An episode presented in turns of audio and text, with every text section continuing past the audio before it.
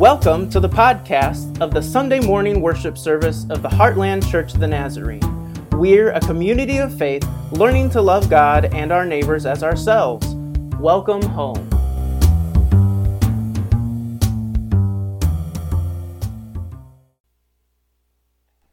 Okay, today's sermon text is from Matthew 21, 1 through 11. The passage will be on the screen for you, or if you like, please turn to Matthew in your Bible. When they had come near Jerusalem and had re- reached Bethphage at the, mount, at the mountain of Olives, Jesus sent two disciples, saying to them, Go into the village ahead of you, and immediately you will find a donkey tied and a colt with her. Untie them and bring them to me. If anyone says anything to you, just say this The Lord needs them, and he will send them immediately. This took place to fulfill what had been spoken through the prophet, saying, Tell the daughter of Zion, Look, your king is coming to you, humble and mounted on a donkey, and on a colt, the foal of a donkey. The disciples went and did as Jesus had directed them. They brought the donkey and the colt, and put their cloaks on them, and he sat on them. A very large crowd spread their cloaks on the ground on the road, and, and others cut branches from the trees and spread them on the road.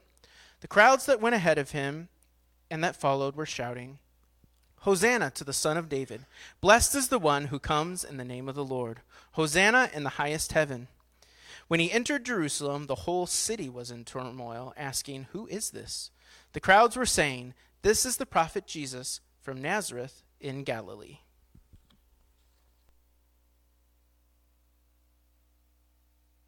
This is the word of the Lord for us today. Thank you, Sam. All right. Well, okay. Uh, two things before we start. Uh, I forgot that Owen um, Dunmeyer. Yes. Uh, he's an older kid, and, and he went and quizzed as well. He did also really, really well, and I'm sorry that I forgot him. Um, but we're proud of all of those kids for doing that. Apparently, he really, really likes it, which is, which is pretty good. He's a good kid, and actually, we're going to baptize him next week. So uh, that'll be really awesome. Um, another thing, I want to thank you for your prayers for uh, Brittany and John. Uh, Brittany was, has been pregnant with twins. On Monday, she went in for a C-section, and then she's like 32 weeks. Uh, so this was they're, they're, these babies are small, but they were born and uh, they're doing fine. And and oh yeah, yeah, um, they're they're tiny. All right, we can we can go to the next one then. All right. Here we go. So they're, they're there. Um, they were kind of miraculous. They, they, brought the, um, they brought the placenta out to show her. And, and part of the problem they had had during this whole thing is that one of the babies wasn't getting enough of the nutrients. And they brought the placenta out, and they were like, this is what one baby had, and it was like three quarters of the thing. And this is what the other one had, and it was like uh, just a quarter of that. And the umbilical cord for one of them was super, you know, like normal size, and the other one was pencil size and they're like, this baby should not be alive.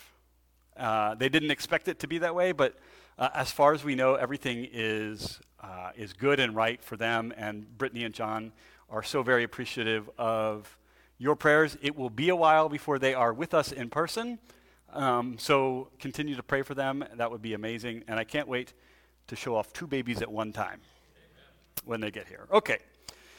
Um, well, we, uh, we've jumped really far ahead in the Gospel of Matthew. Uh, we finished up chapter 7 last week, which was the Sermon on the Mount. And, and this week, because it's Palm Sunday, we, we've skipped us ahead to that particular story uh, in Goth, Goth, uh, Matthew's Gospel. And we've missed a whole bunch of things in there. Uh, he's done a whole lot of miracles, he's done a whole lot more teaching, uh, miraculous things, he's paid his taxes. Um, but there's one story that happens in the chapter right before this that I, that I think is really, really important for us to understand what happens today on Palm Sunday. And so Jesus and his disciples are making their way towards Jerusalem, and James and John's mother, we don't really know her name, the sons of Zebedee, the mother of the sons of Zebedee, as she is called in the, in the passage, she comes up to Jesus, and now she knows kind of what's happening here. She sees Jesus as this authoritative person, a, a, Messiah, someone who's going to come and, and make all things good for Israel. so she comes up to Jesus and she says, Jesus, I want you to do something for me. Now, I don't know about you, but whenever someone says, I want you to do something for me, or what are you doing? You know, they call, I'm like, I, I immediately think that you want me to help you move. And my back hurts. No. Um, miraculously, I have a, no. Um, so, but she's like, I want you to do something for me. I want, I want my sons, when you come into your kingdom, to sit on my right hand, on your right hand, and on your left hand. Now, um, maybe that imagery is lost on us, but uh, imagine a, a, throne room and you got a king who's up on a throne and, and he's got his folks on either side of him. The right hand was the hand of, of power, right?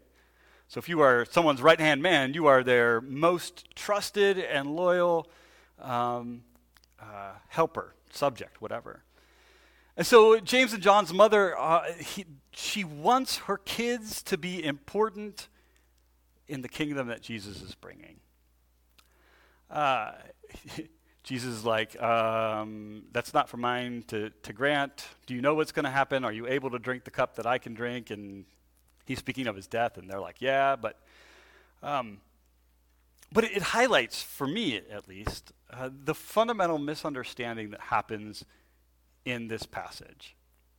Uh, James and John's mother is hoping and counting on the fact that Jesus will be king of Israel, maybe in the same way that David, King David, was king in Israel. Uh, that it's a, a, worldly kind of power, one, one where uh, the sword is really important, and, uh, and, and we're going to kick everybody else out, the Romans who are overseeing all of us, and return Israel to its greatest, greatest time of glory. And that's just that's just not what Jesus has come to do. And that's not what today's story, with um, its fantastic visual imagery, is about. And so we get, there's a tension all about this between Jesus as uh, coming as a conquering and powerful king, but yet who comes in humility and humbleness. He comes not with violence over, but, but sacrifice for. Uh, these, Jesus as powerful king, creator of the universe, redeemer, restorer, all of those things held in tension with humble and suffering servant.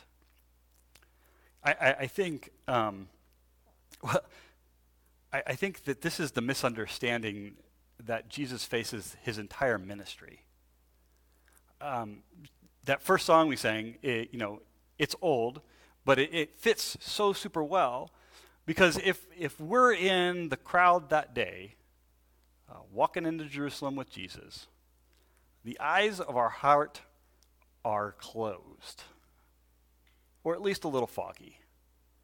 Contacts are a little dry, everything's fuzzy. Uh, they don't they don't, aren't able to see Jesus for fully who he is and in, the, in his true and significant nature. James and John, even though they've been with him a long time, don't see it. Mom doesn't see it. Uh, anyway, we'll, we'll, we'll continue to highlight that as we go forward. Well, Jesus begins his um, he begins his journey towards uh, the city, right? And he's, he's they're about to enter. And uh, I want you to remember back to Advent. Do you remember Advent? And we were doing the Psalms of Ascent, and we said that these Psalms would often be sung or recited or said as a, a group of pilgrims were going up the hill towards Jerusalem to celebrate whatever festival that they were going to celebrate. Uh, Passover, um, they would have used some of these things. And, and it is the season of Passover for Jesus and his friends. And so they are part of this pilgrimage. Now, you can imagine that a, a normal pilgrimage, uh, a group of folks would be kind of large, as they, you know, maybe this group merged with this one and, and uh, it got kind of large. But Jesus already has a fantastic following. Uh, and he's got tons and tons of people who have, who have followed him. He's tried to get away from him, and he just can't, right? Uh, and, and so this whole throng of people are, are coming together, and, and so in their minds, they have been singing these songs, maybe out loud too, maybe Jesus is a part of it, singing these songs of hope, uh, of promise for Israel that God is going to do something uh, through Jesus. At the very least, they're expecting to come and worship and sacrifice and, and call, call on God to do good things, uh, saving things for them. So that's the, the scene. Um, during Advent, I had you kind of close your eyes and maybe imagine what that was like. And, and maybe you might, might do that as we talk, although don't imagine too much or you miss what I say, which may or may not be a bad thing. I don't know. Uh, so Jesus, he's, he's coming in and he's got an idea about how he wants to make this entry, right? Um, and he says, he says to his disciples, uh, you ha- go ahead and go into town, and when you get into town, there's going to be a donkey and a colt, and I want you to go and bring both of those animals to me, because that's what I'm going to ride into town.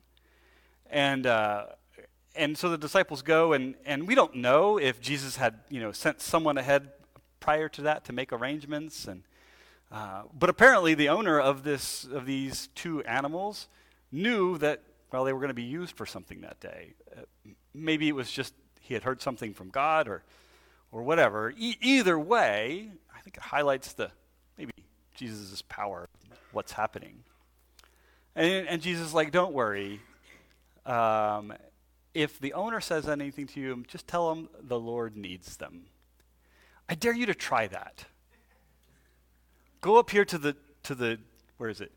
The the Jeep dealership or whatever, and go in and be like, um, yes, the Lord said I need that. That's probably not going to work, right? Uh, but that's essentially what Jesus does because it's a mode of transportation. Um, now, uh, he comes and brings them out, and, and the, the people come out. Uh, he, he, hops on them, and his friends begin to throw uh, palm branches on the, on the ground ahead of them and, and kind of making a path. So I got, I got a couple. We won't go very far. Uh, and they've thrown their cloaks over the back of the, of the donkey. Oh, very good. Thank you. And, uh, and this, too, has some pretty significant imagery, right? Um, even in Advent, back to Advent, because it all comes together, right? It's all one big story. Uh, one of the things, one of the passages uh, that we proclaim and is about a calling for those to make the path straight, to make them uh, prepare the way for the Lord, uh, make his path smooth and straight. Uh, which is what you would have done if you were expecting a king to come to your town. You would have done you would have known the road they were coming because they would have sent someone saying the king is coming to your town on this particular day on this particular road and you would have made sure that that part of your road was as, as great and as flat and as smooth as you possibly could and then you would have gone out to meet that king and usher him into the city. Uh, so there's a little imagery there too. Uh, the fact that they're they're preparing the way as as he makes his way up the hill towards jerusalem they're throwing palm fronds on the ground and their cloaks, and they are preparing the way for the king of all that is to come into his kingdom. Uh, now, um, this is appropriate, right? Because that's who Jesus is King Jesus, King of all that is. Uh, but like we said, we've maybe we've missed, or the disciples missed, or the, the crowd of people missed exactly uh, the nature of the king that was coming. Uh, the donkeys, though, are it's kind of an important piece. Verse 5, he says, Tell the daughter of Zion, look, your king is coming to you, humble and mounted on a donkey and on a colt, the foal of a donkey. Now, a, a couple of things. Um, colts of donkeys, like so that it's a, it's almost grown donkey, right? And there would have been two of them. And, and it wouldn't have been strange for Mama Donkey to come along with Baby Donkey because, uh, well, actually, it was the practice. If, if the first time you were going to use a donkey, you would take its mother with them so that w- they wouldn't be so scared because donkeys are stubborn and uh, it would just calm them a little bit. And so Jesus is doing that, but he's also evoking this image. Uh, and it's from Zechariah, actually, uh, Zechariah 9 9. And, and the whole, the, the whole passage that goes a little bit farther. And, and by, by placing this quotation here, like it, it sets the expectation again that Jesus, as the king of everything, is coming into the city to make things right, to fix what is broken, to make whole what is not whole. Um, they come in and they shout, Hosanna! Hosanna! Blessed is he who comes in the name of the Lord. Blessed is Hosanna is the son of David. Blessed is the one who comes in the name of the Lord. Hosanna in the highest heaven. Now, if you were paying attention this morning uh, at the, the call to worship, we heard those kinds of words in that call to worship. Not an accident. Um, fun thing about the word Hosanna is, is that it really means uh, uh, pray, save us, help us, bring salvation for us. I, I think I always grew up understanding that, um, that that word was more of like just a praise word, right? Like, hallelujah, Hosanna. But in, in the context of what this psalm, that psalm that we read earlier, and this passage, it is a psalm that is evoking two things. It is, yes, a call for God to bring about salvation for God's people, but it is at the same time a confident hope that the one to whom they pray will actually bring salvation. Pray, save us, help us.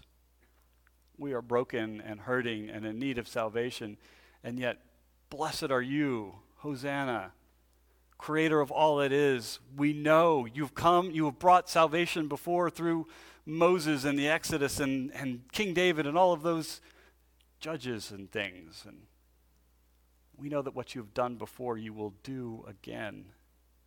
And we are hopeful.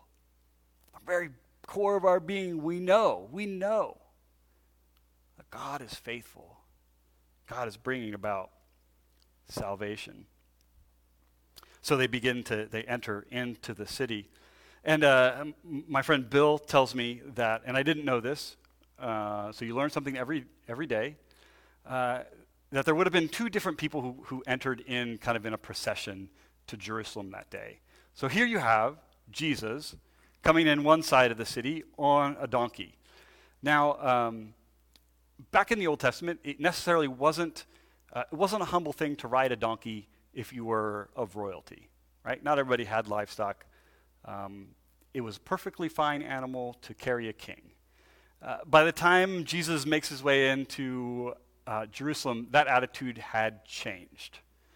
Uh, of course, the Romans uh, would have had these giant war horses, and, and so uh, Jesus comes in one side of the city on a donkey, lowly and humble by this point. And on the other side of the city, I, Bill tells me, uh, that Pilate comes in riding a big horse. Uh, he, historical records. I have to look it up myself because I didn't know this. Uh, that's why we study the Bible all the time because there's constantly more things that we didn't know, and so you can't read it once and be like, "I've got this," because uh, it's just so deep and so rich if the passage of Scripture, if the imagery wasn't enough to kind of uh, display who Jesus is as this humble king riding on this donkey, the contrast between Jesus and Pilate could not be more stark. Pilate comes in as a, a person of authority who's, who's able to enact justice for the Roman Empire and kill some people and govern and tax and all those things. Pilate is a representative of the kingdom, maybe of man. And Jesus comes and rides into the city as the king, the kingdom of God. Uh, we go back to this tension, right? Uh, the tension in, in salvation, seeing Jesus as uh, powerful and strong and mighty to bring about salvation. Uh, we want him to do that in the way of Pilate. Uh, we want him to, to do that because I think that's, that's where we live. That's, that's everything that we see and everything we hope for. Uh, it's part of our, our, just our narrative as people. Uh, but the crowds misunderstand. And I think James and John's mother helps us understand that uh, Jesus is like, you know, those who are going to be great in the kingdom are least and last. And those who are, uh, yeah, those who are first now will be last later. he takes the kingdom of Pilate and the war horse and the conquering hero and he flips it upside down. Says, No, this is not how the kingdom of God is. This is not how King Jesus acts. And, and they misunderstand. Part of, the, part of the, tra- the tragedy of this passage is that when it turns out that, that they finally understand what Jesus is about, when their eyes are finally clear, uh, the crowd that chants Hosanna, who waves the palm branches and puts their coats on the road to prepare the way for the coming king, are likely the same crowd that ends up chanting, Crucify him. Uh, their eyes are blind to see the kingdom of God as it has come right in front of them. Like I said, this has been Jesus' problem from the beginning. No matter how hard Jesus tries to communicate what his kingdom looks like and, and how it ends and what follows all of that, they just haven't understood. The good thing for us is that we have this story we have, we have the hindsight of 2,000 plus years of people thinking long and hard and clearly about what the church is, about who Jesus Christ is, and the nature of the kingdom of God versus the kingdom of, of Pilate, the kingdom of man. And yet, and yet, every day, every day we still try to make Jesus Pilate instead of letting him be Jesus. There's grace here for that, right? Um, there's grace when we mess that up and when our eyes are not open and they are not clear. When we have not sung, Open the Eyes of My Heart, and meant it. So perhaps, perhaps as we as we head towards the cross this week. By the way, Good Friday, 7 o'clock. You can't have Easter Sunday without Good Friday. It's just impossible. You can't have Easter Sunday. You can't have Good Friday without Easter Sunday either, or it's just a funeral. So come to both. I, I, I wonder, as we, as we go this week and as we finish our contemplation on kind of Jesus' journey to the cross and what the kingdom of God looks like, we might ask, um, well, in I, I, get stuck on certain themes sometimes, and and I have been for a long time about the harm that the church has done to other folks. When we have we've tried them to make them into our image of Jesus instead of allowing God to call them and transform them into the image of the actual Jesus. Our church is, is not bad with that. Um, I think our church has always been a pa- place of grace and love and acceptance throughout its history, throughout the, since 1986 when we started.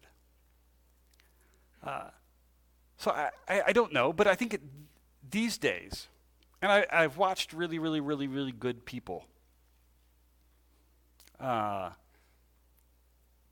turn from understanding Jesus as the suffering servant and the humble and triumphant king.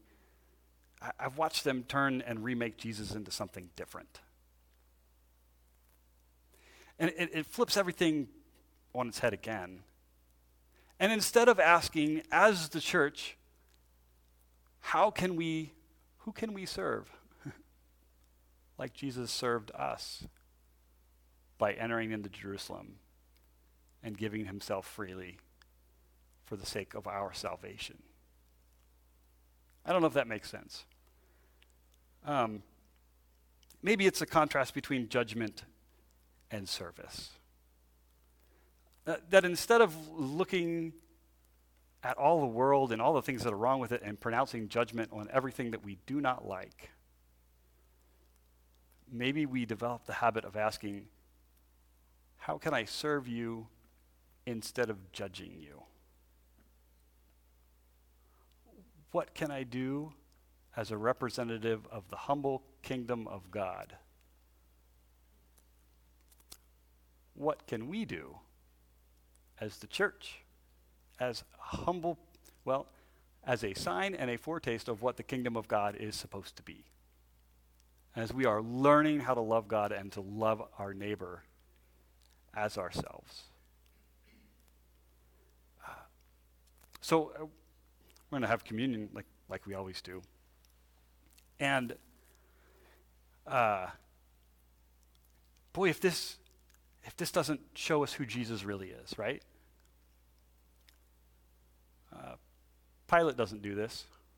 Pilate, Pilate didn't do this for you. Herod didn't. All of the presidents of the United States didn't do this for you.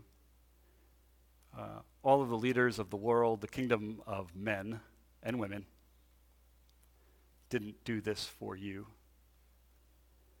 It was the strong and powerful, yet humble and suffering servant who marches into Jerusalem on a donkey who did this for us. And so we receive this every week uh, to remind us of who Jesus is. Not the Jesus we create in our own image, but the true Jesus, the, tree, the, the humble, suffering servant. we had membership class yesterday, and uh, we talked about communion, and I was like, we do it every week because I need it. like, I need that reminder. I need that strength to, to try and live into the kingdom of God because that's really, really hard. And it's counter to almost everything we learn. So I want you to, as you come forward, pray and ask God to help you to remember the true nature of the kingdom of God. And then ask God to help you to be able to see and discern who it is that you might serve and love rather than judge. Let's pray. Dear Lord, we thank you for your faithfulness to us. Um, we confess that we often get your kingdom mixed up with ours. Instead of allowing you to remake us into your image, we remake you into our image. And it's not super flattering. Whereas we, as we turn the week, turn the, our attention towards Good Friday and then Easter Sunday, let us not forget that the nature of the kingdom of God uh, the nature of what the church should be, the nature of what our families should be, the nature of who we are together is that of a humble and serving people who, if needed, give of themselves for the sake of the world around us, that, that leads and leans with love rather than with judgment. As we come forward to receive uh, this meal that you will tell us on Friday or Thursday, actually, that you commanded us to eat. We ask that it would remind us each week and each day of the true nature of your kingdom. And then may it strengthen us as we go from this place to be representatives, uh, to be a, a sign pointing to your kingdom, and a little bit of a taste of what the kingdom of God is about here and now. We pray this in Jesus' name. Amen.